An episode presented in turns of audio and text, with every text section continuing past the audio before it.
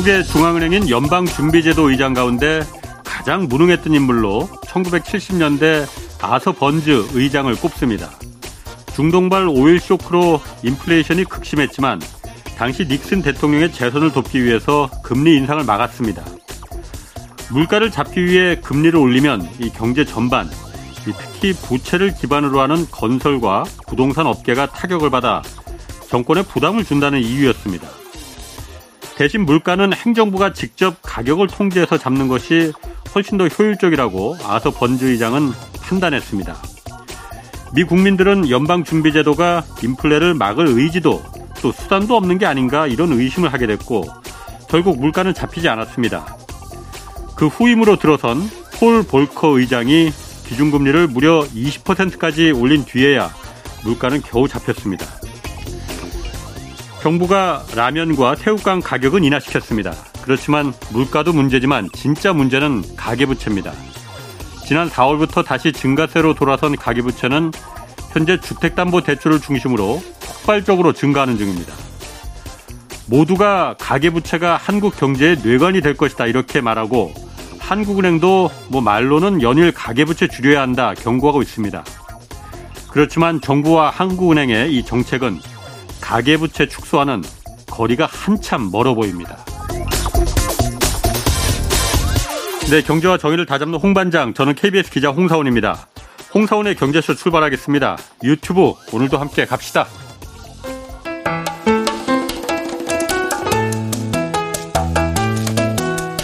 대한민국 최고의 경제 전문가만 모십니다. 어렵고 지루한 경제 프로그램은 거부합니다. 유익하고 재미있는 홍사운의 경제쇼.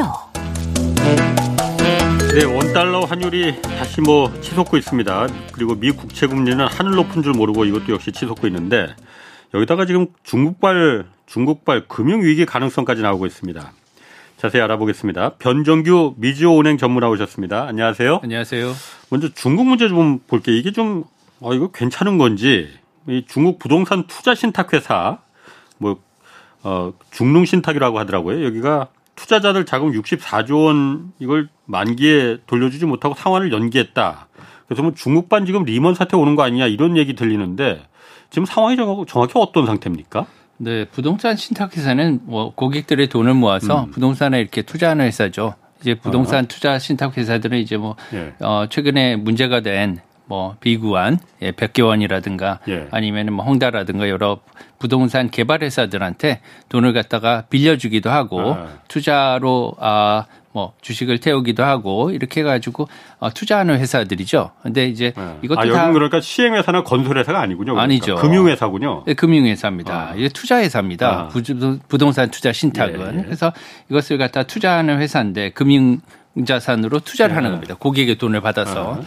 근데 이것을 갖다가 이제 만기에 돌려줘야겠죠. 예. 고객의 예. 돈을 받았으면 네. 거기다가 그냥 돌려주면 안 되고 수익, 그렇죠. 이자 네. 수익까지도 줘야 되는 거죠. 예. 근데 그런 것들을 갖다 돌려줘야 되는데 음. 지금 뭐 뉴스에 많이 나다시피 지금 중국의 부동산 경기가 매우 안 좋습니다. 예. 예. 게다가 지금 채권을 갖다가 만기가 돌아와도 이자도 음. 못 갚는 상황, 예. 그다음에 만기에 원금도 상환이 힘든 상황. 예. 그래서 지금 채무 조정을 갖다가 어, 신청하는 부동산 개발 회사들이 많이 나오고 있어요. 네. 비구간도 그런 어, 경로로 갈 것 같긴 한데 그래서 부동산 신탁 회사들도 이 돈을 갖다가 받기 위해서는 네. 채무 조정안에 뭐 협상을 해야겠죠 이미. 네. 그런데 이제 그 수익자들 네. 이제 고객들이 여기에 동의를 다 해야 되는데 네. 이런 것들이 굉장히 힘들 것 같습니다.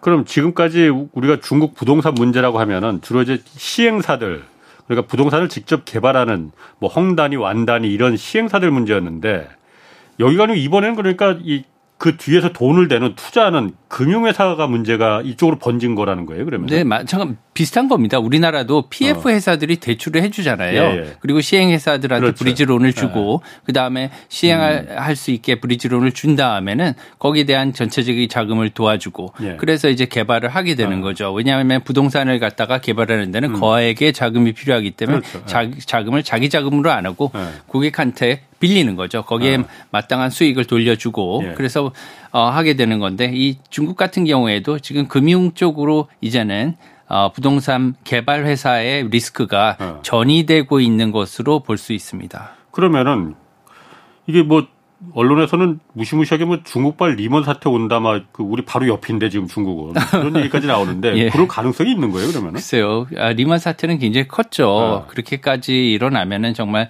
큰 파장이 일어날 것 같습니다. 우리나라한테도 많은 이제 영향이 있을 것 같은데요. 예. 리만 사태는 아시다시피 그때 당시에 어 기업들이 조달을 못해서 예. 굉장히 애를 많이 먹었잖아요. 그래서 예. 금리도 많이 올랐고 음. 환율도 많이 뛰었고 금융 전반에 있어서 기업과 개인 그리고 뭐 국가들까지 다 이렇게 애로를 많이 음. 겪었던 것으로 저희가 기억하고 있습니다. 예. 근데 이러한 그 문제까지 크게 안 가더라도 현재의 지금 상태만 봐도 어, 중국의 그 부동산 문제는 예. 아주 쉽지는 않은 상황이고요. 예. 앞으로 단기간에 해결하기보다는 좀몇 어, 년간에 걸쳐서 중국의 성장률을 음. 좀 저해할 가능성이 높아 보이긴 합니다. 그럼 지금 우리나라나 중국이나 사실 부동산이 다 지금 뇌관이다 뭐 위기다 하는데 우리나라는 아직까지는 그래도 뭐 미분양 지금 나고 뭐 부동산 경기에서 이제 그 시행사들이 어렵고 건설사들이 어렵군 하지만은 그 뒤에 돈을 댄 브릿조론을 대고 PF 돈을 댄 금융기관들은 아직까지는 거기까지 문제가 번진 건 아니잖아요. 네네. 중국은 지금 이게 이제 번지기 시작했다는 거잖아요. 이제 금융회사들은 어. 아니지만 부동산 신탁회사 어. 중에 일부가 네. 이렇게 그 뭐 굉장히 많이 어, 손실을 보는 거죠. 우리나라 아니면 중국? 중국에 중국? 예, 손실을 예. 많이 받고 특히나 예. 중국 같은 경우에는 부동산 음. 가격이 음. 우리나라보다 더 많이 떨어졌고 그렇죠. 예. 미분양도 훨씬 많지 않습니까? 예. 그리고 나라가 크다 보니까 어. 그리고 훨씬 우리나라보다 저금리에 많이 빌렸어요. 예, 음. 왜냐하면은 그 2019년 이전에 예. 또 어, 유럽 같은 경우에는 음. 제로 금리였습니다. 예. 유로존이 제로 금리였고 오랫동안 2016년부터 유럽은 제로 금리였죠. 그리고 그렇죠. 미국도 예. 금리가 그렇게 높지 않았기 때문에 이렇게 해외에서 어, 싼 가격에 네. 자금을 차입해서 중국의 경제 발전에 많이 사용을 했던 음. 거죠. 그 당시엔 굉장히 어, 쌌었는데 예. 이것을 갖다가 항상 돈을 빌리면 만기가 있지 않습니까? 그렇죠. 우리가 친구들한테 돈을 빌려도 어떤 음. 몇년 동안 빌리겠다, 뭐 몇 개월 동안 빌리겠다 음. 이렇게 만기가 있듯이 이러한 론들도 다 만기가 있는데 음. 국가나 기업에서 예. 빌리는 것도 이것을 갖다가 롤러버라고 하죠. 우리나라 말로는 차환이라고 합니다. 음. 이것을 계속해서 돌려야 돌려, 될 때, 예. 돌려막는 거. 예. 다시 예. 빌려야 되는 예. 거죠. 예. 차환 과정에서 금리가 예전 금리로는 못 빌리게 되는 그렇지. 거죠. 더 높아져야겠죠, 당연히. 이제 이번에 연준의 기준금리 인상이 급격하게 올랐지 않습니까? 아까 네. 폴 보커 의장 말씀을 아. 하셨지만 아. 뭐 거기에 못지않게 예. 뭐 역대급으로 빨리 그렇지. 올렸어요. 예. 예. 빨리 많이 올렸습니다. 아. 예, 그렇기 때문에 이러한 여파가 다른 국가들 특히나 그 부채가 많은 중국 같은 경우에는 이번에 타격이 큰 것으로 볼 수가 있고요. 어. 이것은 이제 그 맨 위로 꼭대기로 올라가면은 예. 그 근원은 제가 저번 시간까지 어 여러 번 말씀드린 예. 빚 아, 부채에서 역습 예 부채에서 어. 원인을 찾을 수가 있습니다. 이번에 어. 그 미국의 피치의 예. 어, 신용 등급 어, 하향 조정이라든가 또 무디스의 그뭐 은행들 미국 은행들 신용 등급도 그렇죠. 하락시켰어요. 중소형 은행들 신용 등급 하락시켰고 더 큰 문제는 뭐냐면 어 무디스가 어, 대형 은행들의 이렇게 네. 전망을 부정적으로 어, 뭐 바꾸지 않았습니까? 어, 대형 은행들까지도 네 어. 이게 더 큰 문제라고 봅니다. 어. 뭐 JP 모건이라든가 예. 아니면 뭐 웰스파고라든가 예. 이런 대형 은행들 미국의 예. 금융을 받치고 있는 대형 은행들의 장기 전망을 부정적 네가티브로 음. 바꿨다는 겁니다. 음. 그래서 이들 은행 중에서 어 신용 등급 하락을 이제 그 걱정해야 될 예. 은행들이 나올 지금 어, 수 있는 가능성이 있는 거예요. 이런 것들 때문에 이제 어, 주가가 하락하고 어. 환율이 오르고 예. 그다음에 채권 금리도 상승하고 이러한 네. 여러 가지 금융계 금융시장의 변화가 지금 일어나고 있는 겁니다. 우리는 음. 지금 그 금융 어, 시장의 변화의 소용들이 지금 전환점에 와 있다고 보시면 됩니다. 그래요? 굉장히 중요한 시기예요. 그 중국 얘기 좀 더 해야 되는데 중국 네. 얘기 잠깐 하기 전에 지금 잠깐 말씀하셨고 궁금한데 무디스가 미국의 지역 지역 은행들 신용 등급은 내렸단 말이에요. 네. 그거는 제가 이해가 가요. 예. 왜냐하면 그 지역 은행들이 지금 그, 그 뱅크런도 일어나고 예. 그랬었으니까 예. 그리고 실질적으로 부동산 그 상업용 부동산에 지금 많이 물려갖고 네네. 네. 위험하다.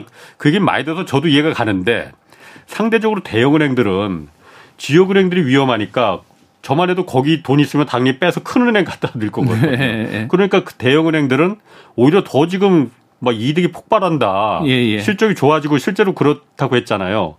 그런데 무디스는 왜 대형은행들까지도 전망을 신용 등급을 내린 건 아니지만은 네가티브로 부정적으로 왜 평가를 했어요? 이것도 부채예요. 이것도 부채입니다. 모든 게 부채입니다. 국가도 개인도 기업도 어. 은행도. 상위 부동산 지금 네. 40%까지 떨어진 곳이 많습니다. 미국 서부에. 공실률이. 예. 네. 그래가지고 네. 가격들이 엄청 떨어졌거든요. 네. 유럽도 마찬가지고 특히나 미국 같은 경우에도 많이 떨어졌어요. 네. 높은 가격일수록 많이 떨어졌다고 지금 듣고 있습니다. 예. 이런 것들을 우려하는 거죠. 예. 그래서 그 공실이 나고 예. 거기서 이제 어뭐 수익이 나지 않기 음. 때문에 그러면 거기서 이제 어, 마이너스가 발생을 하는 거죠. 음. 그렇게 되면은 계속해서 수익성이 악화가 되고 부동산에서 수익성이 악화가 되면 음. 이게 이제 부채가 갚아지지 않는 예. 이러한 순환 구조, 악순환으로 이제 예. 연결이 되고 그렇게 되면 이제 그런 것들이 많아지면은 예. 이제 그 악성 부채가 되는 거죠. 그렇죠. 그게 네. 제일 무서운 거죠. 대손 그냥 대손실이 진짜로 나기 시작하면. 네, 이제 이런 것들을 우려하는 거예요. 그럼 지금까지는 사실 미국은 이거 중국 얘기해야 되는데 미국 얘기 먼저 잠깐 좀 거기 그거 궁금해서. 네. 미국의 은행 위기는 사실 지금까지는 뭐 처음에 그 실리콘밸리 은행이나 뭐 퍼스트 리퍼블릭 은행이나 이런 게 어디 투자해서 그야말로 부동산이나 투자해서 이렇게 거기서 돈을 떼이는 그런 정도의 위기는 아니었었잖아요. 네. 근데 지금 보면 지금 말씀하시는 거는 지금부터 본격적으로 그럼 미국의 은행들이 작은 은행, 큰 은행 할 것 없이 진짜 돈을 떼이기 시작하는 부채 때문에 빚을 못 갚아서 떼이기 시작하는 진짜 위기가 올 가능성이 있다는 겁니까? 그건 진짜 무서운 얘기인데. 망하지는 않겠죠. 왜냐하면 어. 그 국가에서 이것을 막 고자 마음을 먹으면 할 수 있습니다. 예. 그렇지만 국민들의 세금과 재원이 들어가야겠죠. 예. 그리고 신용 등급이 낮아지면 우리도 신용 등급이 낮아지면 믿음이 없으면 그렇죠. 그다음에 돈으로 그것을 갖다 대체해서 막아야 되는 거예요. 예. 왜냐하면은 신용 등급이 낮으면 돈을 더 내야 되는 거지 않습니까? 음. 이자가 높아지잖아요. 네. 그럼 뭐 은행들도 마찬가지죠. 예. 시장에서 돈을 빌릴 때 예. 자기 돈 가지고 장사하는데 아무도 없습니다. 그렇지. 예. 그렇죠. 이것은 그렇죠. 어, 망고의 진리예요. 예. 그리고 돈이 있어야지 돈을 벌 수 있다는 건 자본주의의 논리기도 예, 하고요. 예. 그렇기 때문에 이러한 측면에서 보면은 어, 이 부채의 문제가 음. 이제는 신용 문제를 거쳐서 어, 모기지로 음. 어, 전이가 됐고 모기지 문제가 이제 금융 어, 상품에 이제 연계가 돼서 타기 시작한 것으로 생각을 하면 됩니다. 그렇군요. 그럼 아까 그 중국을 중국 지금 부동산 문제하다가 미국으로 잠깐 건너가는데 다시 태평양 건너서 중국으로 와서 돌아왔나요 이제? 아 이거는 저 왜냐하면 중요하기 때문에 중국의 지금 부동산 문제가 아까 잠깐 말씀하셨듯이 태평양은 미국에서 금리를 갖다 급하게 워낙 급하게 뭐 사상 처음으로 이렇게 급하게 올리기 때문에 아 견디지 못하고 부동산이 지금 중국의 부동산까지도 지금 이 상태가 된 거다라고 잠깐 말씀하셨잖아요. 그러면 미국 입장에서는 어쨌든 지금 중국하고 한참 패권 경쟁 중이잖아요. 네. 어? 미국, 중국이 자꾸 올라오는 걸, 야, 거기까지만 올라와. 더 이상 올라오면 안 되라고 뭐 반도체도 맞고 이쪽 저쪽 다 맞고 있는 거잖아요. 네. 미국 입장에서 봐서는 그럼 지금의 중국 부동산 위기가 미국의 금리가 이렇게 급격하게 미국이 올려서 중국 부동산이 이렇게 폭락을 이, 예, 죽을 쓰고 있는데 이 상황을 미국 입장에서는 그러면은 흐뭇하게 보고 있, 들라나요 그러면은? 글쎄요. 미국도 어. 최근에 옐런 그 재무장관이 어, 브리핑을 했습니다. 네. 이제 특히나 그 중국의 부동산발 문제는 네. 아시아권에 더 직접적으로 영향을 주겠지만 예. 미국도 우려스러운 상황이고 영향이 있을 것 이렇게 얘기했거든요. 그래서 예. 좋아하지는 않을 겁니다. 왜냐하면 네. 뭐 중국도 어 세계 뭐 미국과 네. 견줄 수 있는 이렇게 큰 강대국이고 경제가 크기 때문에 예. 중국의 어, 경제가 경착륙하게 된다면 예. 큰 문제가 오죠. 게다가 어, 금융시장에 큰 풍파가 올 겁니다. 예. 이제 뭐 음. 금리라든가 음. 조달 시장이 완전히 이제 뒤엎어질 거고요. 예. 예. 그리고 그뭐 뭐 환율이나 어. 아니면은 여타 그 신용 시장에서도 많은 문제가 일어날 거기 때문에 이제 예. 그것을 바라지는 않겠는데 이제 묘하게도 이게 어. 어, 시점이 뭐 음모론 같이 그러니까 맞아 떨어졌어요. 예. 왜냐하면 이제 금리를 올리니까 어. 중국이 힘들어진 거거든요. 예. 그리고 어. 지금 이제 가장 큰 타격을 입는 국가들이 원래는 뭐 남미나 이런 국가들도 지금 뭐 힘들어하고는 있지만 어. 가장 힘들어하는 국가가 그 당시에 돈을 가장 저리에 많이 빌려서 투자한 중국이라는 음. 거죠. 음. 예, 이런 측면에서 뭐 예를 들면은 금리를 올리면 예. 또 미국에도 이득이 되는 측면이 또 있어요. 뭐냐면 그거는 아, 지금 여러 그 금리를 올리면 미국의 경기가 안 좋아질 것으로 많이 생각을 했는데 지금 이것을 상쇄하는 건 뭐냐면 어, 미국으로의 자금 회기거든요. 음, 그래서 왜냐하면은 음. 지금 미국의 10년물 국채가 국채 금리가 시장 금리가 4.2%를 넘었습니다. 그러니까 네, 굉장히 뭐, 많이 올랐죠. 어, 너무 폭등하던데. 네, 네, 많이 지금 올랐는데요. 이 정도면 굉장히 사실은 투자자 입장에서는 매력적인 네. 겁니다. 아. 그 미국 그 달러가 기축통화잖아요. 예. 기축통화를 처음에 만들 때 트리핀의 역설이라는 게 있어요. 뭐냐면 예. 이 트리핀은 뭐 예일 대학의 경제학자였는데 어뭐 예전에 그 미국이 달러를 갖다가 찍어내야지만 음. 기축통화의 역할을 할 수가 있지 않습니까? 예. 이걸 많이 찍어낼수록 많이 찍어낼수록 어 기축통화의 역할은 커지는데 음. 이것을 갖다가 많이 내보내야지만 해외에서 그렇지. 기축통화의 역할을 할 수가 있다는 거죠. 이게 다른 나라에서 달러를 많이 써야만이 그렇죠. 예. 그래야지 이제 세계적으로 기축통화의 아. 효용이 커지는 겁니다. 예. 근데 또 이 말은 뭐냐면요. 기축통화인 달러가 외부로 유출이 된다는 건 뭐냐면 어, 자본 유출이기도 하거든요. 예. 네. 그래서 어떻게 보면은 이게 경상 수지는요. 예. 자본 수지와 예. 무역 수지 두 개로 이루어지는데 네.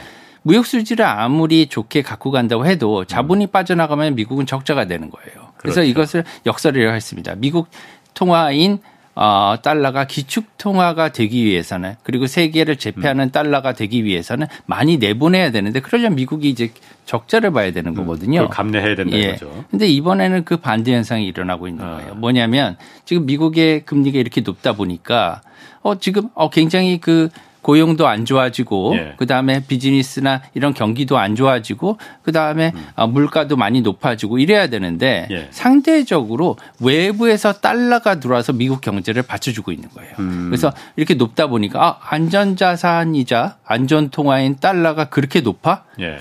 엔화는 지금 마이너스 금리인데 네. 5%가 넘는단 말이죠. 네. 5.5% 기준금리에 게다가 최근에 결정적인 문제가 일어나고 있어요. 뭐냐면 미국의 미국 국채의 실질 금리가 2000년대 어, 들어서 사상 최고치로 오르고 있다는 겁니다. 뭐냐면 10년짜리 음. 미국 채권이 4.2%, 뭐 4.22% 정도 지금 거래가 되고 있는데 이것이 실질 금리가 물가 음. 상승률을 제한 실질 금리가 1.8%를 넘었어요. 음. 1.8%면 굉장히 높은 수치입니다. 왜냐하면 1년 전까지로 본다면은 3%가 오른 겁니다. 이게.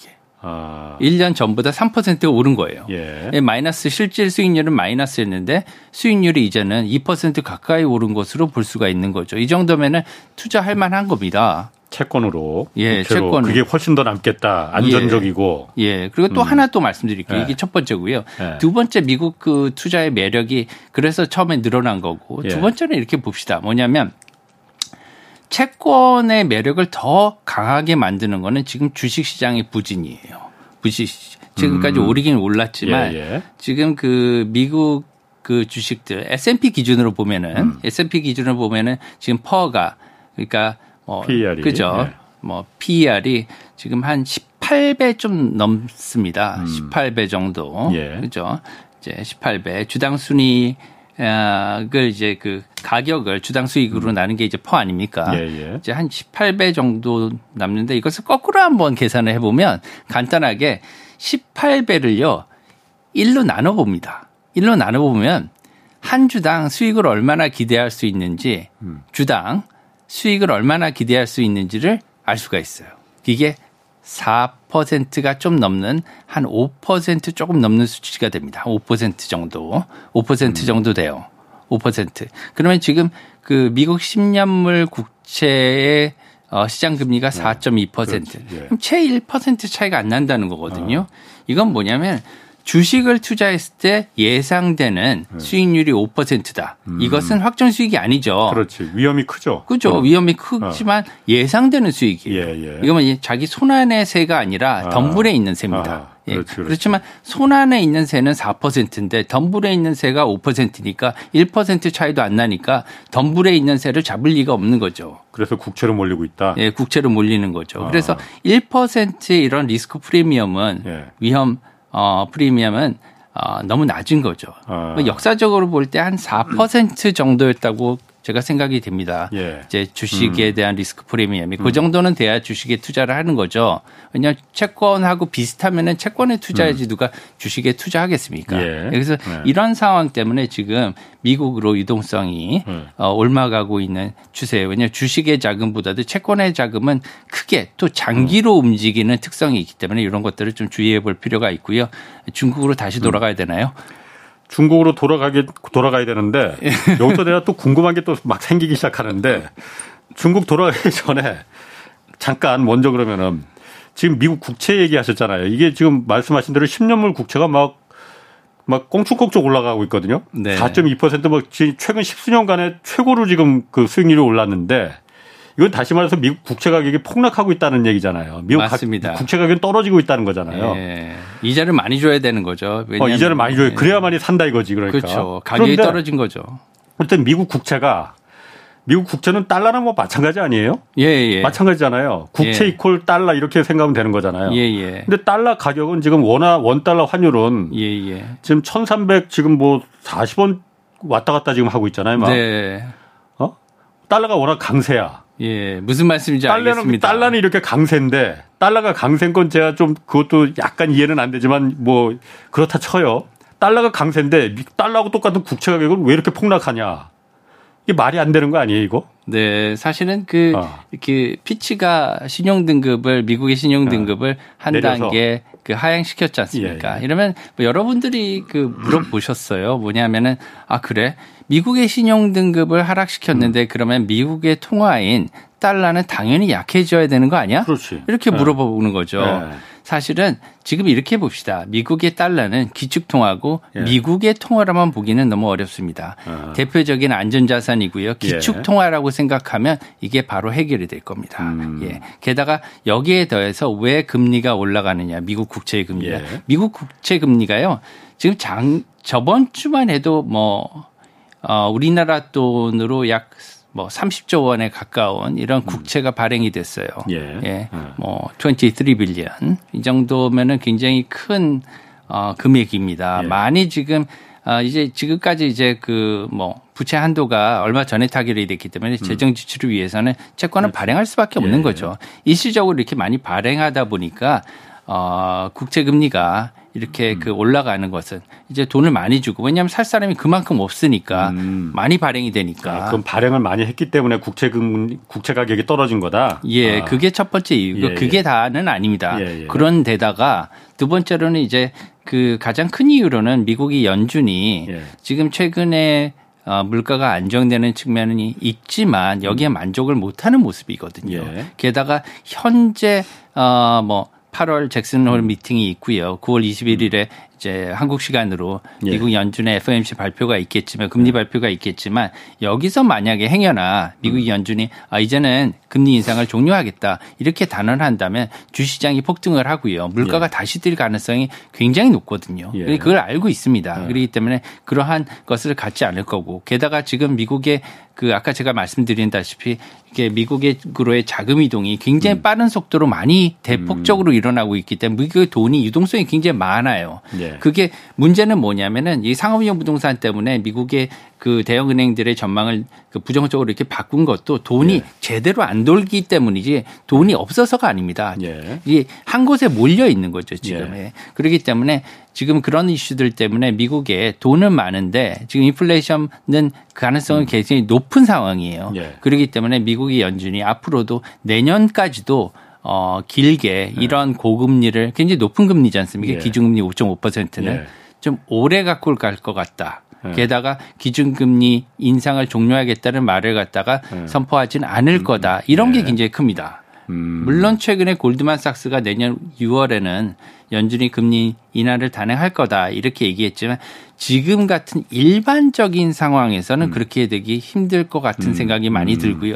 다만 어 어떠한 신용 사태가 트리거가 일어난다든가 예를 들면은 중국 같은 경우에는 어, 회색 코뿔소라고 말씀을 드렸잖아요. 예. 모든 사람이 다 중국의 부채 문제가 이렇게 음. 심각한 것을 알고 있지만 설마 중국이 음. 그렇게 큰 나라가 게다가 그렇게 그 외환 보유고도 많고 다 네. 커버할 수 있겠지 예. 이런 생각을 갖고 있다가 음. 행여나 음. 여기서 이제 조금 경착륙이 일어난다든가 음. 아니면은 그 여러 가지 문제가 어, 타국가한테 전이가 많이 되는 음. 그런 모습을 보이면 그러면은 내년에는 어 뭐 내년 초라도 음. 미국의 연준은 금리 뭐 인상을 중지하는 거 외에도 음. 금리 인하까지도 단행할 수 있겠죠. 음. 뭐 그거는 그때 가봐야 지금 아는 거고 워낙 미국의 그 금리는 뭐 한 달 사이로 지금 바뀌어 갖고 네. 그건 사실 저도 믿지를 못하겠더라고요. 네. 그건 그때 가봐서 하는 거로 하고 그러면 아까 말씀하신 대로 달러가 이렇게 달러 강세가 되는 거는 미국으로 모든 자금들이 지금 다 쏠리고 있고 또 금리도 그 당분간 인하 그 연준이 연, 연준의 스탠스는 그렇게 금리 쉽게 인하하거나 오히려 더 올리는 쪽으로 스탠스를 잡고 있을 수 있으니까는 네. 그것 때문에 달러 강세를 보인다. 네. 그리고 국채 가격이 그런데 폭락한 거는 워낙 많이 찍어내 요즘 많이 찍어내니까 예, 예. 뭐든지 물건이 흔해지면 가격이 떨어지는 거니까. 미국 국채 한 가지 또 특성이 또 있어요. 어. 좀 요거는 이제 그 전문 용어인데 어. 제가 쉽게 한번 풀어서 말씀을 드릴게요. 예. 이걸 베어 스티프닝이라고 해요. 요새 미국 국채 현상을 뭐냐면 어.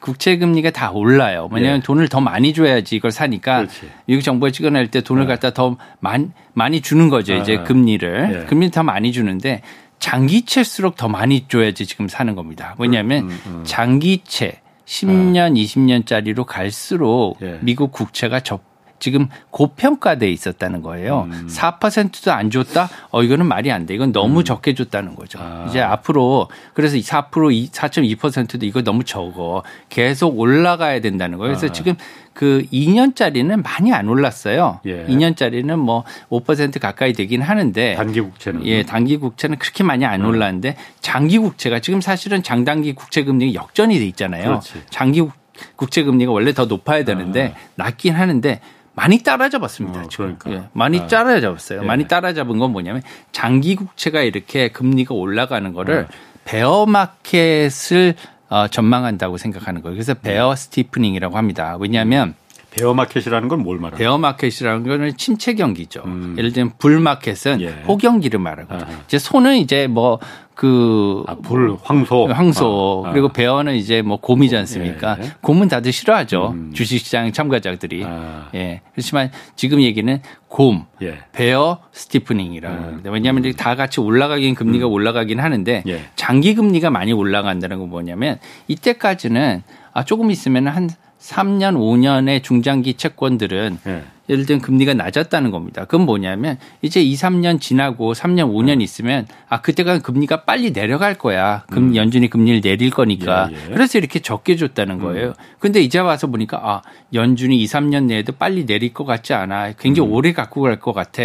이렇게 생각하니까 장기 금리가 올라가는 거예요. 그래서 예. 그럼 이게 어. 경기를 갖다가 좋게 봐서 올라가는 게 아니지 않습니까? 예. 그러면 아 그때 가서도 이렇게 금리가 채권 금리가 높고 근데 기준 금리가 음. 높으면 그때 가서는 주 시장이 안올것 같으니까 그리고면은 네. 경기가 침체될 것 같으니까 이런 식으로 음. 아, 음. 장기 금리가 올라간다 해서 이걸 베어 스티프닝이라고 하는데 뭐 여러분들께서는 이걸 음. 갖다가 경기 침체의 약간 뭐 전조 음. 전망이라고 이렇게 보시면 될 것 같아요. 그렇군요. 그러면은 그 얼마 전까지 미국이 그러니까 그 국채를 많이 찍어 돈이 필요하니까 많이 찍어내면서 물론 단기 국채도 찍어내고 단, 장기 국채도 찍어서 이제 돈을 조달을 할 거예요.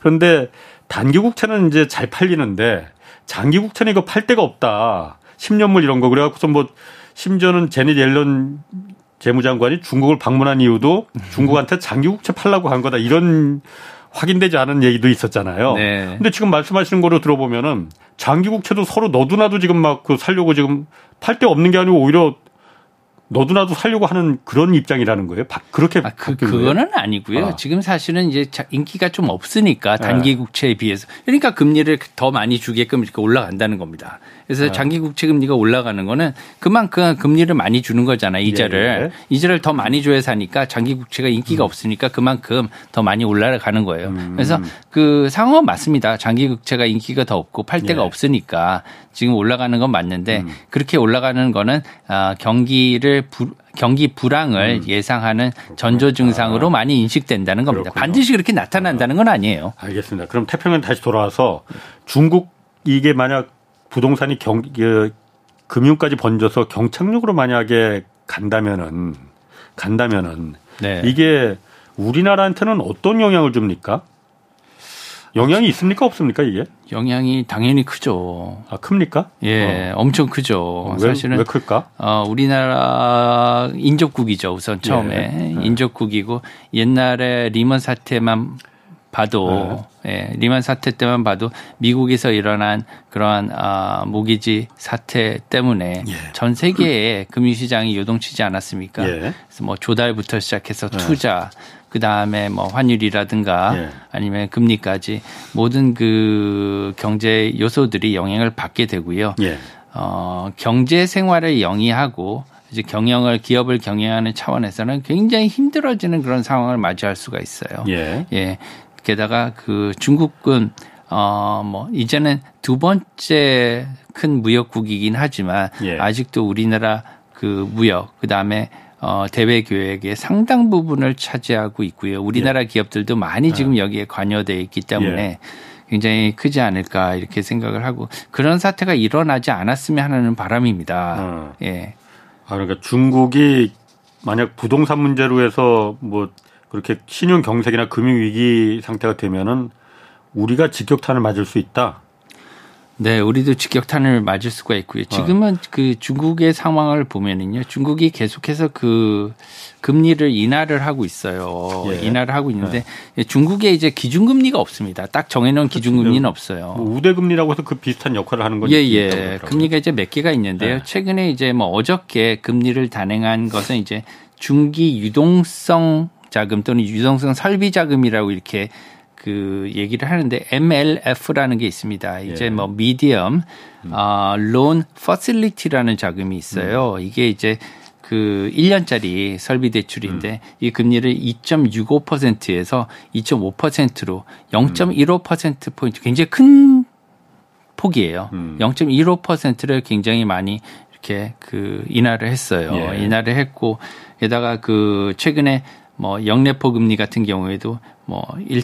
1.9% 1.8%로 내리기도 했고요. 그렇지만 우대 금리를 실질적으로 이제 기준 금리로 치는 경우가 많이 있습니다. 이제 우대 금리는 이제 5년짜리와 1년짜리가 있는데 이것도 지금 4%와 3.5%대로 이렇게 형성이 되고 있거든요. 예. 이런 것들을 갖다가 계속 그 인하를 할 수밖에 없는데 음. 지금 문제는 뭐냐면 이러한 지금 부동산 문제는 실물 자산에서 나오는 문제거든요. 예. 그래서 금리를 낮춘다고 해서 예. 금리를 낮춘다고 해서 해결이 되는 건 아닙니다. 이것을 해결을 하려 그러면 직접적으로는 소비를 진작을 해야 되고요. 음. 소비가 일어나야 되고 중국 내에서 소비가 일어나는데 그 중에서도 특히 부동산에 대한 구입 소비가 음. 늘어나야 되는 거지 않습니까? 예. 이게 늘어나기 위해서는 이러한 금리 정책, 통화 정책만 가지고서는 힘들어요. 직접적으로 돈이 투입이 돼야 되는 겁니다. 돈을 갖다 융자를 주고요. 예. 융자를 주고 융자를 통해서 이러한 소비자들 돈을 갖다가 음. 더 투입해서 부동산을 사야 되는 거예요. 사실은 우리나라는 좀 그런 것들을 지금 시행을 하고 있지 않습니까? 예. 예 그렇죠. 지금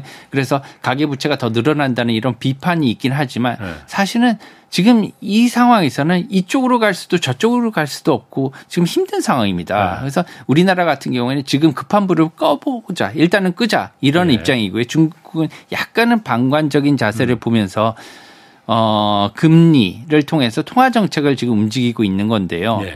지금 직접적으로 이제 재정 정책이 일어나지 않으면 예. 이제 부동산을 갖다가 어, 계속해서 그 뭐 발목을 잡는 이런 형국이 음. 될 수밖에 없어서 음. 좀 계속해서 주목을 해봐야 될 것 같습니다. 음. 그럼 주, 그 말씀 전문님 말씀하시기로는 중국 같은 경우에 그 부동산이 금융위기로 번지지 않기 위해서는 정부가 적극적으로 그냥 나서서 어 정책적인 어떤 그 뭔가를 취했어야 되는데 그걸 그냥 네. 손 놓고 있다가 지금 어 이 상황이 아직 터지진 않았지만은 위험한 상황으로 번지고 있는 것 같다라고 보시는 거고 네. 한국은 그나마 어, 정부가 상대적으로 좀 그럼 정책을 잘 펼쳤다는 거네요 그러면은 뭐 나중에 두고 봐야 어. 되겠지만 뭐그 정책 결정은 정부에서 하는 겁니다. 음. 예. 이제 거기에 대해서 이제 장단점은 다 있는 거예요. 음. 예를 들면 중국의 어려움도 많이 있을 것으로 생각합니다. 왜냐하면 예. 중국 같은 경우에 지금 어려운 상황이 뭐냐면 예. 미국과 대치 국면이 아, 있어요. 예, 예. 미국과 서방과 유럽과 대치 국면이 있기 때문에 이것을 통해서 어 다른 대안을 찾기가 어려운 측면이 있어요. 달리 말씀드리면 뭐냐? 우리나라가 IMF가 터졌을 때 네. 어떻게 했습니까? 그때 두 가지 방법이 있어요. 지금 우리나라의 외환이 지금 부족하고 음. 투자가 더 필요하니까 해외에서 문호를 개방합니다. 그래서 투자를 받아요. 음. 그러면 외국 자금이 들어와서 우리나라 기업을 사주지만 그 사주는 게 자금이 들어오는 거지 않습니까? 예. 미국도 지금 자금이 들어와서 지금 돌아가는 거거든요, 경기가. 음. 돈이 들어와야지 경기가 돌아갑니다. 그래서 예. 중국도 경기를 살리기 위해서는 외국 자금을 받아서 예. 투자금을 받아서 어, 경기를 진작하든가 예. 아니면 어, 돈을 갖다가 돈이 부족할 때는 예. 이제 부채는 부채로서 끌 수가 있습니다. 또 다른 부채를 들여와서 이것을 어, 랜딩을 해주든가 이 어. 두 가지 방법이 있는데 글쎄요.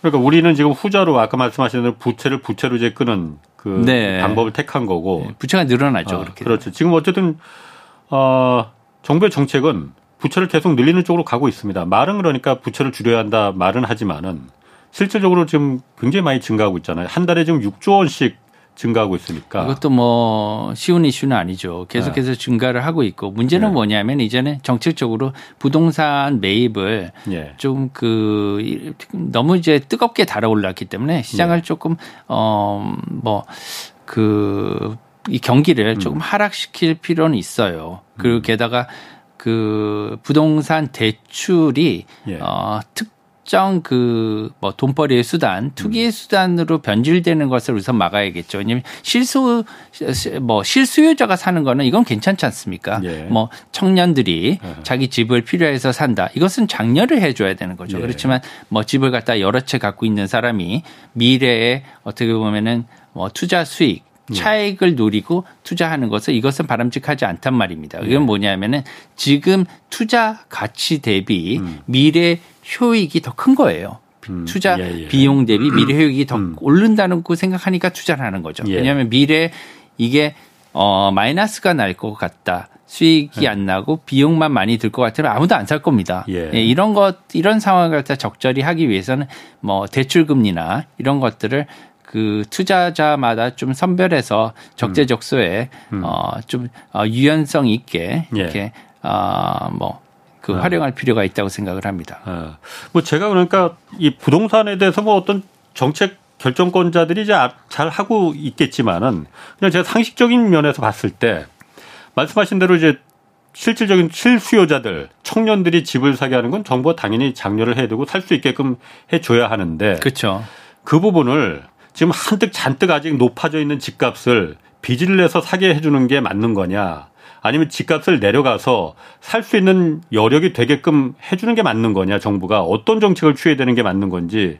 이 부분이 제가 지금 이렇게 한참 높아진 값을 물론 정부에서는 계속 집값 높다고 낮아져야 된다고 말은 합니다. 그렇지만은 이 높아진 집값을 그대로 유지하고 빚을 내줄 테니까는 빚을 낼 수 있게 해줄 테니까 빚 내서 그냥 사면 된다.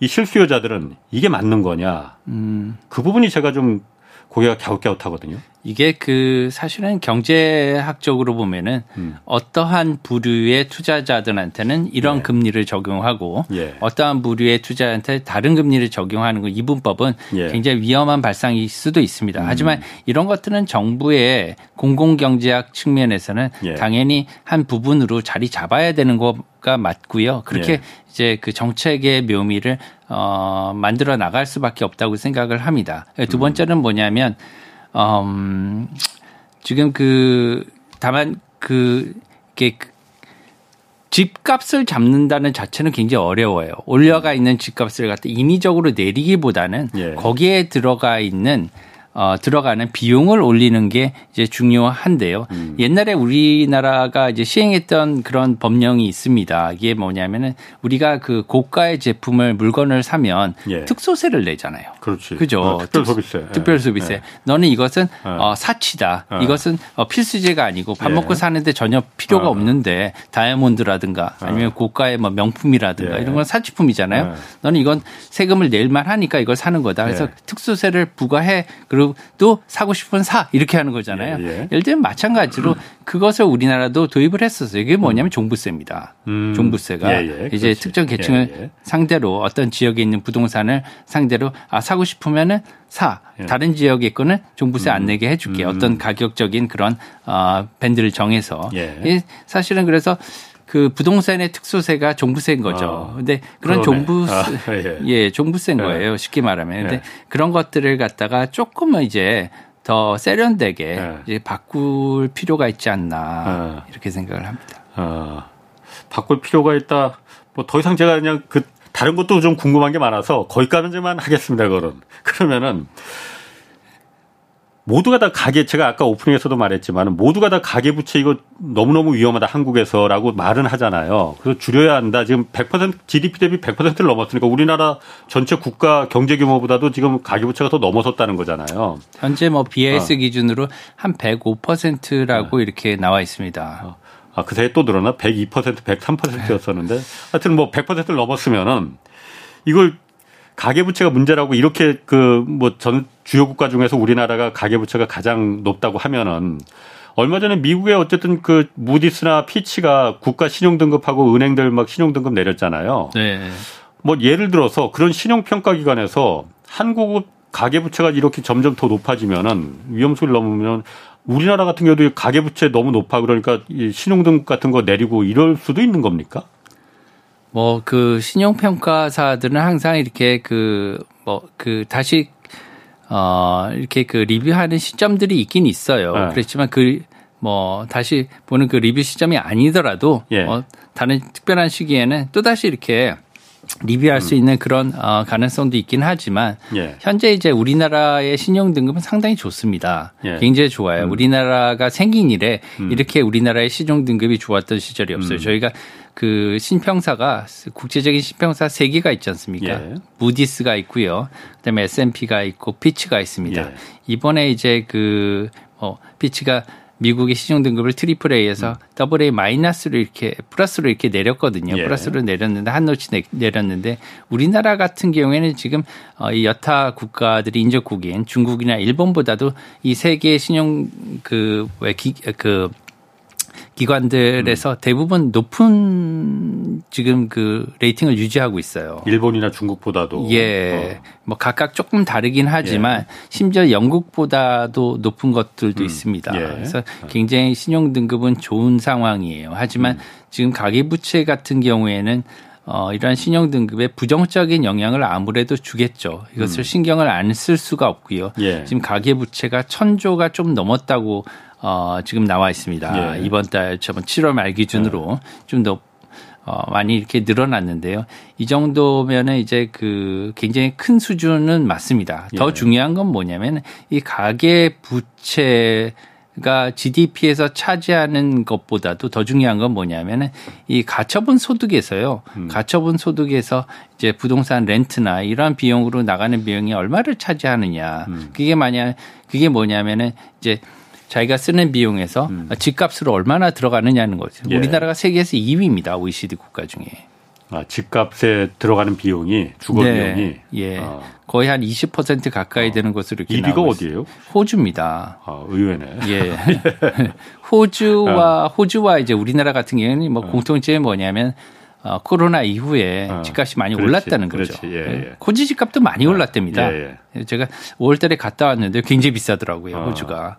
예. 그래서 많이 올라서 호주 같은 경우에 이렇게 가계부채 문제가 아, 굉장히 큰 어. 문제로 대두되고 있고 음. 호주도 아무래도 그 아시아계가 많습니다. 예. 아시아계가 주도적으로 이렇게 많이 사기도 했죠. 뭐 한국계도 있고 중국계도 있고 음. 일본계도 있고 뭐 인도계도 있고 예. 아시아 뭐에서는 특히나 집을 좋아하지 않습니까? 자기 집을 갖고 예. 싶어하는 그 욕망은 당연히 이해를 합니다. 예. 그렇지만 여러 가지 그 이유로 이제 투자 목적으로 어. 여러 개 사는 거는 조금 어, 지양을 음. 하는 것이 지금 상태에서는 맞지 않느냐 이렇게 예. 봅니다. 그러니까 아까 말씀하신 대로 우리나라 그, 그 소득에서 주거 비용이 이렇게 높은 게 왜 그 두 번째 세계에서 두 번째로 높은 게 왜 어떤 문제가 소비가 제약이 되는 거죠. 아, 소비를 줄이게 됩니다. 이 소비가 아. 일어나야지 예. 소비가 일어나야지 경제 성장에 아. 도움을 줍니다. 음. 요새 같은 경우에는 특히나 큰 나라일수록 이게 중요해요. 예. 미국과 같은 경우에는 소비가 경제 성장을 이끌 정도거든요. 예. 미국은 스펜딩을 하기 위해서 예. 어, 돈을 갖다가 임금을 주는 나라지 않습니까? 예. 그렇기 예. 때문에